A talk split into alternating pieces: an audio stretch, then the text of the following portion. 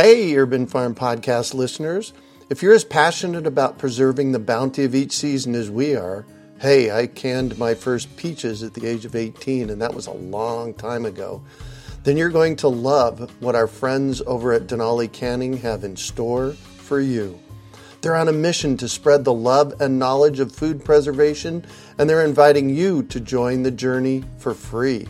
Right now, Denali Canning is offering free canning lids to anyone who wants to dive deeper into the world of food preservation. Yes, you heard that right, absolutely free.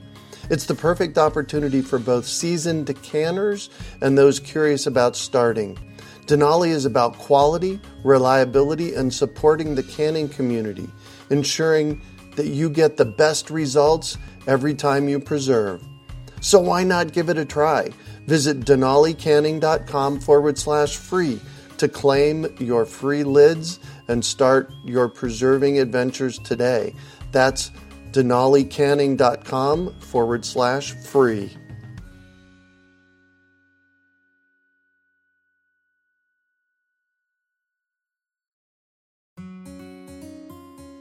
Greetings, urban farmers, gardeners, and healthy food visionaries.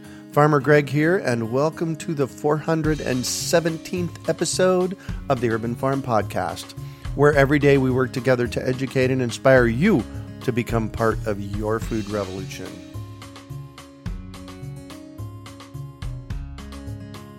Did you know the best seeds for your garden don't come from the nursery? In fact, the seeds that will create the most robust and delicious fruits and vegetables come directly from your garden. This is because they are uniquely adapted to your growing conditions, better than anything you can buy from a fancy catalog or website. Through the magic of seed saving, it is quite possible to have the garden of your dreams. The best part is, saving your own seeds is surprisingly easy and fun. With a bit of instruction, anyone can become a seed saving superstar. Let us teach you how in our free seed saving webinar. Just text SEEDS to 33444 to sign up or visit seedsavinghacked.org for more information. That's SEEDS to 33444 or visit seedsavinghacked.org. Today on our podcast, we have someone who is farming with an eye on the future. We're talking with Michael Foley about building a viable small farm economy. After 20 years in academia, Michael became a farmer. He started in southern Maryland, then moved to Willits, California, where he, his wife, and oldest daughter operate Green Uprising Farm. He is the co founder, board member, and teacher of the School of Adaptive Agriculture, formerly known as Grange Farm School, a farmer training and education program. Michael has helped create and manage a community kitchen and small farmers group, managed the local farmers market, and has served as both vice president of Mendocino County Farmers Market Association and president of Little Lake Grange. And with all that, he found time to write Farming for the Long Haul, published by our friends at Chelsea Green. Welcome to the show today, Michael. Are you ready to rock? I am. Excellent. So I shared a bit about you. Can you fill in the blanks for us and share more about the path you took to get where you're at today? Well, there are a lot of blanks because I'm an old guy, and the story really goes back to childhood, growing up on the outskirts of St. Louis in the 50s. I was always fascinated with farms and farmland, but already it was apparent that farms and farmland around me were decaying, mm-hmm. going unused. Something was going on. A big moment was visiting a ranch outside of Roundup, Montana, where my father had spent many memorable summers with my great aunt and uncle. And telling myself, I was 12, I think, that I wanted to grow up and be a gentleman farmer. nice. I didn't know what that meant. I had something in mind like Marx did when he said, you know, the the real life would be getting up in the morning, fishing, followed by reading, followed by farming, followed by writing, followed, you know, something like that. No idea all the work entailed in a real farming life. But I'm sort of living that kind of life right now. But instead of going into farming, I was a bookworm and went into academia, where eventually I got a degree in political science when my first adventure in living in the country fell apart. I went back to grad school, got a degree in political science, which I started out thinking I was going to study uh, peasant revolution and peasant agriculture. Oh, wow. And did spend a lot of time doing that. I did research in Mexico and in El Salvador in the 80s and the 90s. Did various other things as a political scientist, and then finally came around to thinking I want out of academia. I want to farm. And coincidentally, a couple of my daughters were involved in one way or another with farming. My daughter Allegra had just spent two years in the horticulture program at Santa Cruz, the agroecology. Oh yeah, I know it. program. Yep. So I took a six month sabbatical. She came out to Maryland. I was teaching in D.C. and I had already started clearing a place and uh, grown some crops on it. And then that next year, she and I did a 30 person CSA I was a complete newbie. I was learning from her, and we, and it went from there. A couple of years later, I retired, quote unquote, mm-hmm. and came out to Willits, where another daughter was, on a piece of land we'd bought together, and that's Green Uprising Farm. Wow. We've been here since. So interestingly, you and I have a bit of a shared path. When I was in the seventh grade, I wrote a paper on how we were overfishing the oceans, and that was 1974. You know, early in my life, I realized that there was something really wrong with the way we were living and eating on the planet. Yeah. I don't know where that came from. yeah, exactly. There it is. And I, I have no idea where that came from. It's just, it was there for me. Yeah. Well, it was certainly there for me, too. I don't know. Well, yay. You know, and the, the cool thing for me is that it is informed since a very young age, it's informed many of the things that I've done and it's driven my life passion. And it sounds to me like for you too. Yeah, that's certainly true. It has, and yet, you know, this this is urban farm. I spent a lot of time living in urban areas and in suburban areas, and walking around neighborhoods, looking at the traces of nature, mm-hmm. and occasional urban gardens, and just there was something that really resonated. But it wasn't until we moved out to the countryside to Willits that I realized how great a longing I had for being out in nature. Mm-hmm. I found that out with the first farm, farming operation in southern Maryland that I just loved being outdoors during the day when everybody else was cooped up in an office. Yep. Including formerly myself. Mm-hmm. But um, that longing for being out there in touch with the land, just my hand in the dirt, seeing things grow, shaping an environment to the extent I could. That really came home when we moved here. Yeah. Wow. So tell me just a little bit because I want to get to your book because this is this looks like an amazing book. But tell me a little bit about Green Uprising Farm. How big is it, and what do you do there? We are what I've started calling, without embarrassment, a micro farm. Mm, nice. We're we're just five acres. Almost two and a half of it is a floodplain, and the only thing down there right now is a small 20 by 48 hoop house. Mm-hmm. The soil has been mostly wiped away by large storm events years ago, years and years and years ago, but still it's a threat because there's a creek down there. Right. And then the other two and a half or two acres is up higher, silty sandy loam, former lake bed, on which we've got about a third of an acre of gardens. Um, and I am first and foremost a market gardener and an old orchard. And then we're putting in new trees, and my wife's working on a food forest, putting in various things gradually in the two orchards we've got. She's also growing medicinal herbs. And then she has a very small herd of dairy goats. Oh, nice. So we do a lot of things. We do diversified market gardening, and we do backyard dairy. Yeah. Wow. So Willits is in is that Northern California?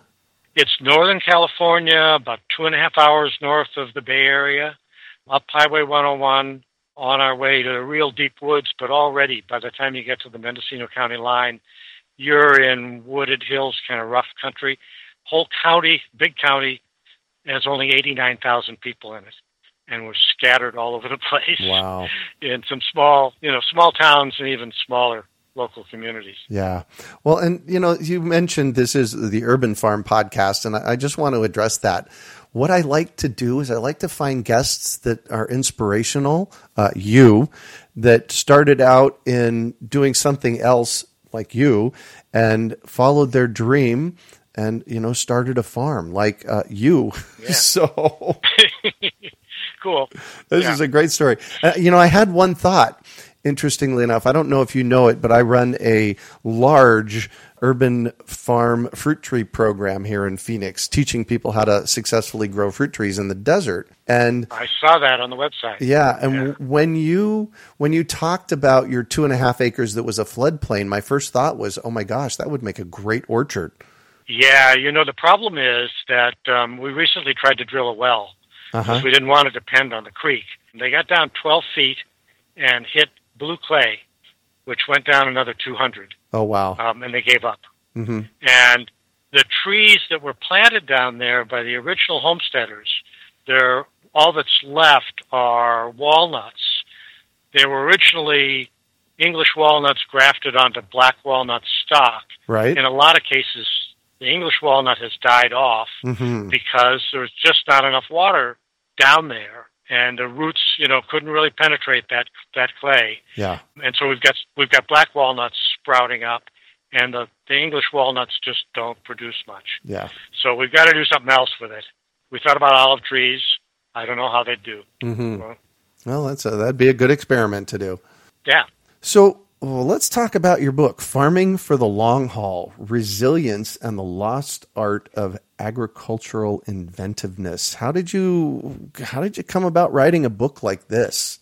You know, part of it's a long story of my life, like uh-huh. being interested in agriculture and the anthropology of so-called primitive peoples for like 50 years. hmm Doing the research I mentioned on peasant organizations and peasant agriculture in Mexico and El Salvador and around the world. All that was there, and I started teaching out of that store of stuff. But also, I got frustrated working with a lot of young people who wanted to be farmers, and some of whom were getting started, and organizations that wanted to support them. I got frustrated with the kind of business advice they were being given, which presupposed that if you work hard enough and you're clever enough, you can make it in today's market. Hmm. And yeah, that's true, but that presupposes that today's market is static and that we're not coming to the end of oil. Right. Petroleum's estimate is it'll all be over by 2050. Are we ready for that? Are we even thinking about that? It presupposes that the topsoil is going to last. You know, the Food and Agriculture Organization of the UN says we have maybe 60 more harvests at this rate of soil erosion before it's all gone. That's 60 years. Yeah. And then there's climate change. hmm So, are we thinking about these things? Are we planning? Are we? So I put those two things together, and what the book is is about is it's a it's a plea first of all to think small. Secondly, to take the lessons of the agricultural agricultures of the past, which have often been very long lived and sustainable. And when they made disasters, and they certainly did in some cases, they learned from them. They were resilient and adaptive and rebuilt agriculture. There's still wheat being exported from Syria, or there was before the Civil War. hmm One of the ancient bread baskets that was desertified partially and ruined by bad agricultural, but the Levant, that whole area has recovered in certain ways. A more limited agriculture, but they've learned from their mistakes. We need to learn from their adaptations to be prepared for what we're facing Yeah. Well, in and the immediate and distant future. Yeah, you you sent me a, uh you know a copy of the PDF copy of the book, and I'm sitting here looking at the uh, table of contents, and I I had to laugh when I read the name of the first chapter, "Farming in the Ruins of the 20th Century." Tell me about that. Well, as I said, I was beginning to see it in the early 50s as a child, Mm-hmm. American farms were shutting down. And they continued to shut down. Something, millions of farmers went under in the last half of the 20th century. Soil erosion accelerated, slowed down briefly with some good government programs, and then accelerated again with some bad government programs. And most recently, we've gotten from the business press the news that the rate of bankruptcies in the big commodity farms of the upper Midwest has begun to skyrocket again. Mm-hmm. So farmers are going under, under, under. The soil's degraded. Our health is degraded because of our commodity farming system and subsidized food that goes into junk food and junk meat. And, you know, there's, there's just so many pieces to that story.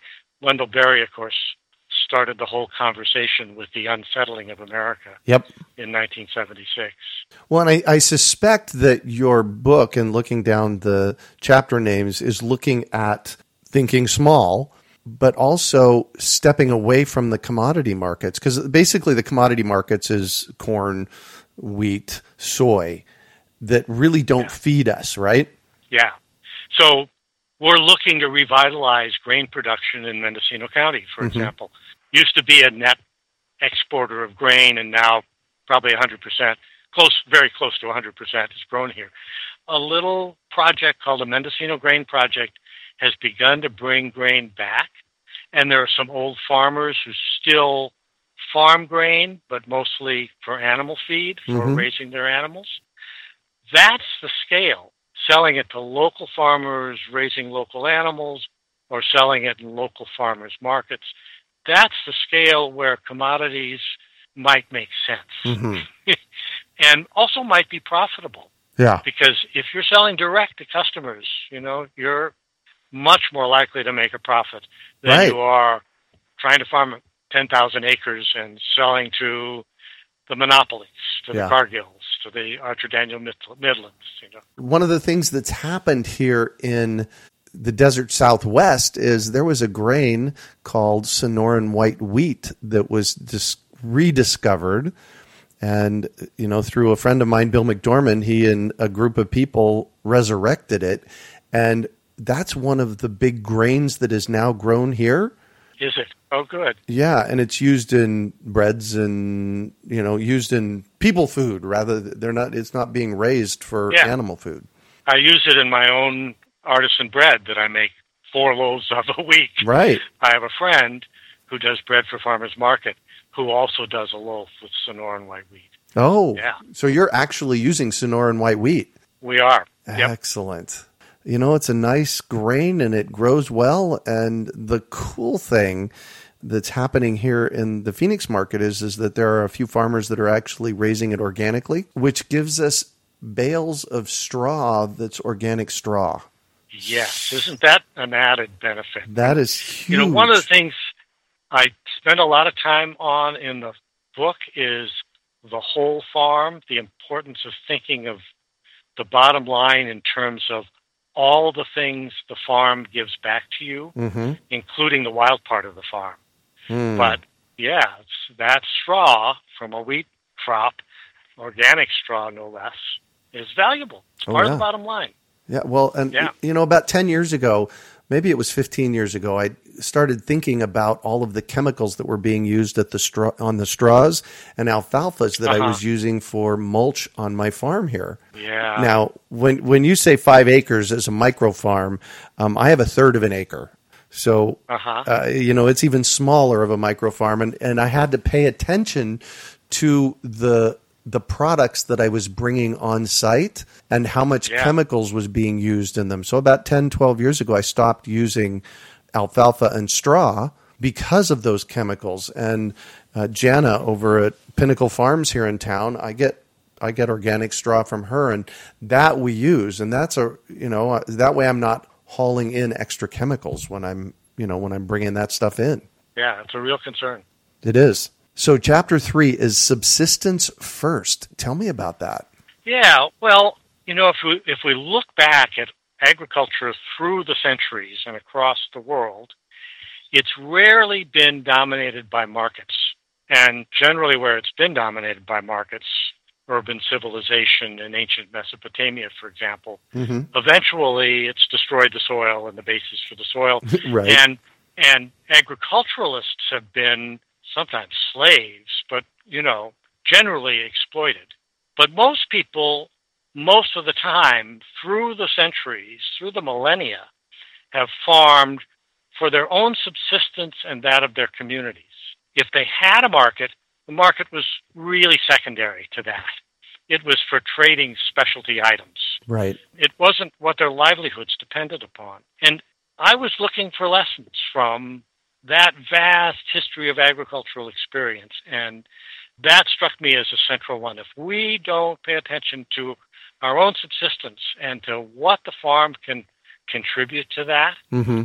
then in the long haul, when the market fails us, or our little constellation of markets fail us, then we're just going to go out of business like the millions of American farmers who have gone out of business over the last hundred years. Right.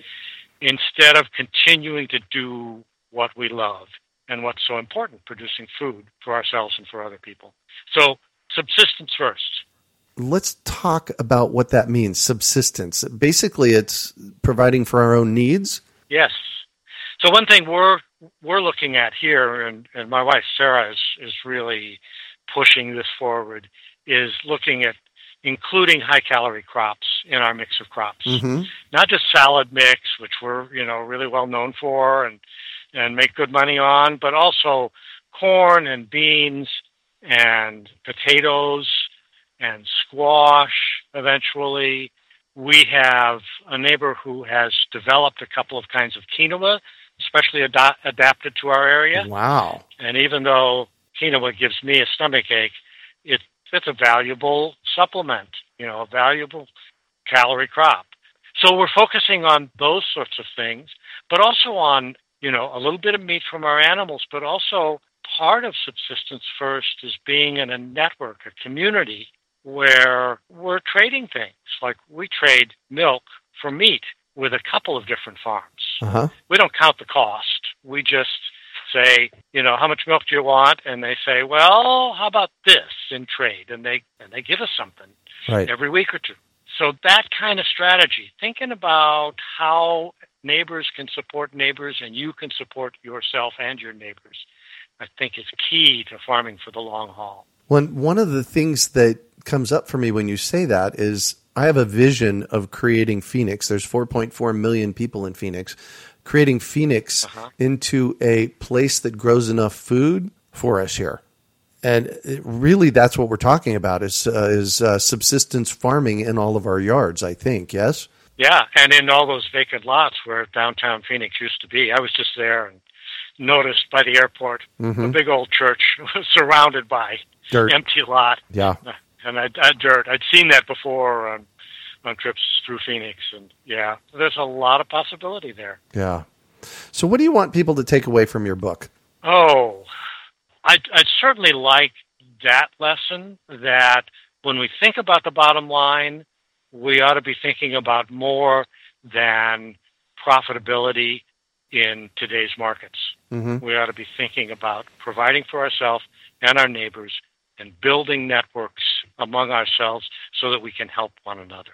So that's a big takeaway. I guess the other big takeaway is look, there are all kinds of techniques and inventions that farmers throughout the world, so called primitive people doing non modern agriculture, have come up with, some of which we still use, but a lot of which we don't pay attention to anymore. And delving back into those and pulling some of those back up and looking at them you know, the whole terrace cultivation that was part of Hohokam culture in your area and Mountain Pima and, you know, Apache and, you know, all of that. There are lessons there and there are things to bring back. Let's not just talk about swales like the permaculturists do. Let's look at all the terracing systems that are out there and see what's appropriate. Thank you so much for diving in and putting this content out. It's uh, it looks like a great book, and it's it's the place we need to keep our eye on. We need to put our eye on the future, looking at the past, pulling up what we can, and building a, a new farm system for our planet. Yeah, exactly. That's the task. And that's probably the most important thing we could be doing. And it's great that you're doing it and doing the work you're doing. Yeah, thanks. Yeah, and I, I say that all the time. I think the most important thing that we can be doing right now is figuring out where our food comes from and how to grow our own. Yeah. One of the interesting things that I noticed, I've been to Europe twice in the past decade. I was in Italy and Switzerland, and then I was in Croatia for two weeks about uh, four years ago. Oh, wow. And Uh-huh. one of the things I noticed is that everybody had food growing in their yards. Yeah. Everybody and in. Germany, they have pretty strict zoning laws. They have these Landkreise, I think they're called, Mhm. circles around a town. But within that, there are urban gardens along the freeways or along the Mhm. train tracks that are obviously really well used and kept up. Yes. So that's really my goal. My vision, uh, I started about 10 years ago here in Phoenix, is what, what if we had 10,000 urban farms in Phoenix? Uh-huh. That's where I'm heading with it. The other thing that that I make out of urban farming in the book, not so much the backyard farming, Mhm. but the community farming on empty lots Mm-hmm. as a refreshing break from this notion that you've got to own your own little homestead in Yeah. order to farm. Right. People in urban areas have just had to get over it Right. and work out ways to farm communally on the spaces that are available. Yeah. And that's that's really refreshing and important, I think. Oh, big time. Well, interestingly, when I was in Croatia in 2014, I was there on a work trip. We were talking with, I was with a group of people that was helping uh, this particular community of 100,000 people that we were visiting, helping them develop food infrastructure. The funny piece for me was they were asking us as experts to come and show them, but they were already doing it all. They already knew how to do Uh-huh. it. so, you know, that was the funny piece. But interestingly enough, I met several times with a group of people that had started a community garden and they started it with a hundred plots. And apparently those hundred plots went away in 24 hours and they had a, wait, a waiting list of 100 people. There's this culture there of, Yeah. you know, we really want to grow our own food. And I think that's a big piece of what we're missing here in the United States. Yeah, I, I have noticed that uh, the urban gardening project that one of our best local nonprofits runs in this area, Mm-hmm. Some of the most successful urban gardens are mainly Mexican Americans. People who came out of a farming culture Yeah. and, you know, came here for farm work but ended up in an urban setting in apartment buildings and so on. And just, you know, they They, want to just- grow their own food. they want to grow their own food. They they have the experience of it. They have the sense that it's an important thing to do, and they do it. Yeah. Well, one of the things that I do, one of, one of the, uh, the podcasts, this is what the podcasts are all about. This is what all of the work that I do here with my fruit tree program. And we do a, a yearly seed event here and we do classes really is about putting infrastructure in place so that when stuff hits the fan, we've got the infrastructure here to back us up. Yeah, I can see your book being uh, one of the one of the guiding pieces in this conversation. So thank you for that. well, I hope it contributes. Yeah. well, from from what I can see, it looks like it will. So I'm going to shift on you, and I'd like for you to talk about a time you failed, how you overcame that failure, and what you might have learned from it. Well, the one I've come up with, um, the one that strikes me is that first year in Maryland with a 30 person CSA.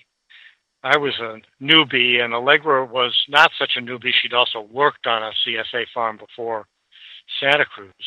But what what happened is we got hit by the beginning of a drought, a seven year drought Wow. that struck the southeast at that time. It started in August, and from August through September, there was absolutely no rain. Now, for me from California, that's no surprise, but I wasn't from California. I was in Maryland, and, and I had relied on a good rain once a week reliably. So we had no irrigation infrastructure, none whatsoever. Allegra knew something about drip tape from her experience at Santa Cruz, so we got a small amount of it, but it certainly wasn't enough. Mm-hmm. We had to, you know, go to other farmers to fill those boxes for those two months. these were neighbors and families and friends who had sort of trusted us to provide food for their money. So we felt like we had to go and buy food from other farmers to get them their boxes.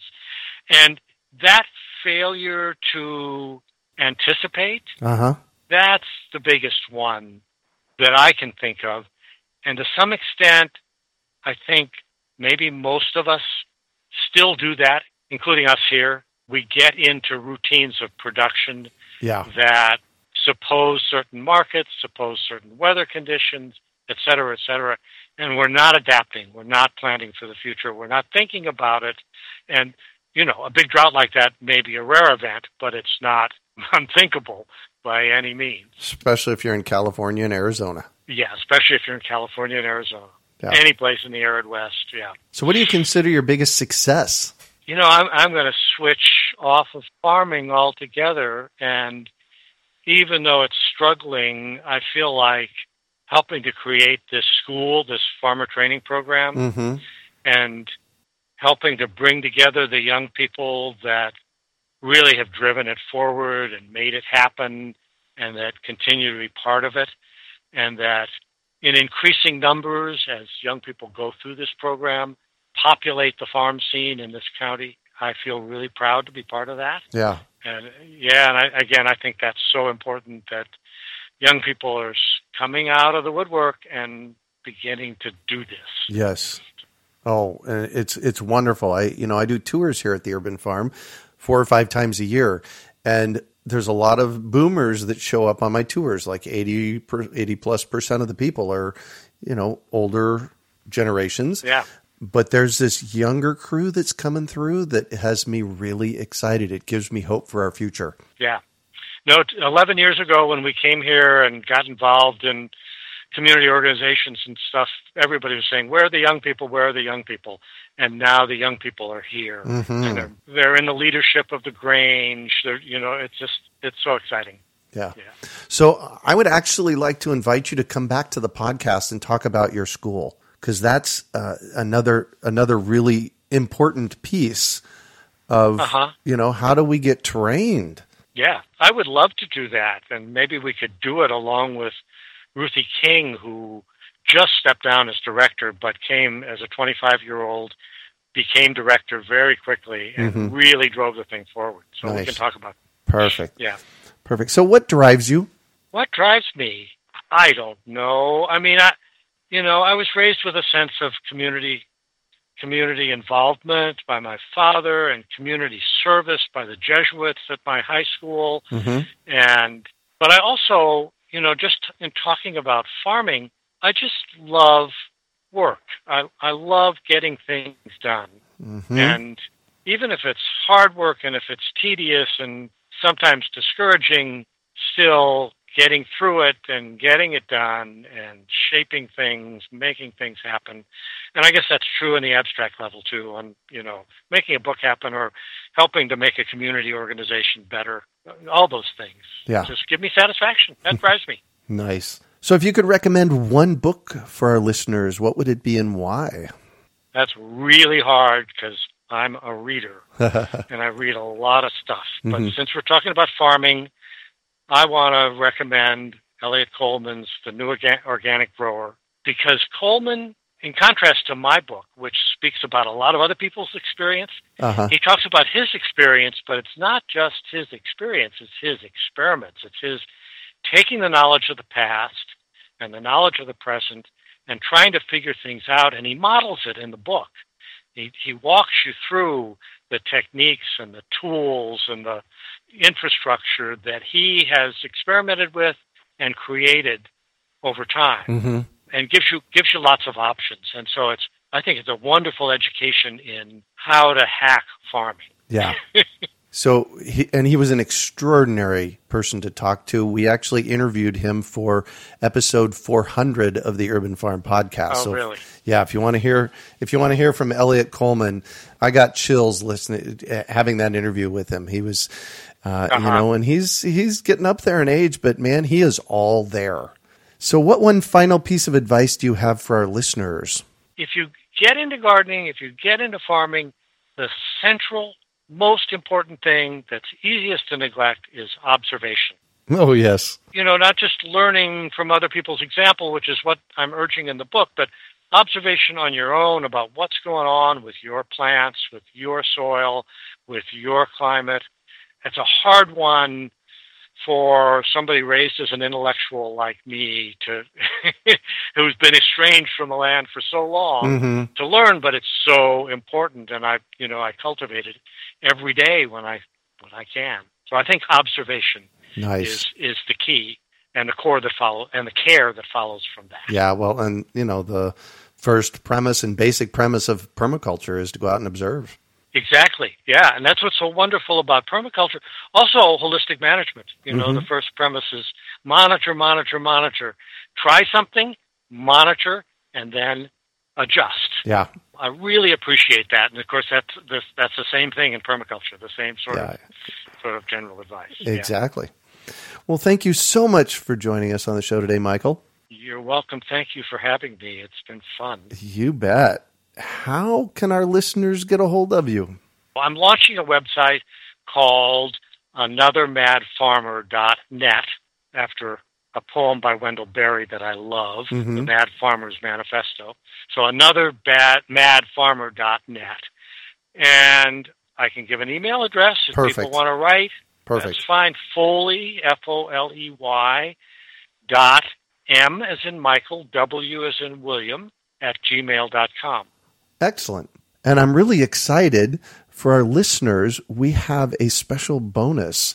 Uh, Chelsea Green has offered us five copies of Farming for the Long Haul, and they need a new home. So if you email us at podcast at urbanfarm.org with the subject line, I am in it for the long haul, and provide us your name and mailing address. We're going to pick five random emails from the first 50 people that respond, and we'll send you that book. Thank you, Chelsea Green. You can also find show notes from today's podcast at urbanfarm.org forward slash long haul. We are your urban farming resource. You can find our podcasts on iTunes, Google Play, Stitcher, iHeartRadio, and every place you find podcasts. Also visit urbanfarm.org to find articles, webinars, courses, and more. Well, that's it for today. Thanks for joining us on the Urban Farm Podcast. Claiming your inner urban farmer is easy. Grow food, share it, and name your farm. Then let the world know you're an urban farmer while supporting our podcast. Pick up your Urban Farmer bling, hats, and t shirts at I'mAnUrbanFarmer.com.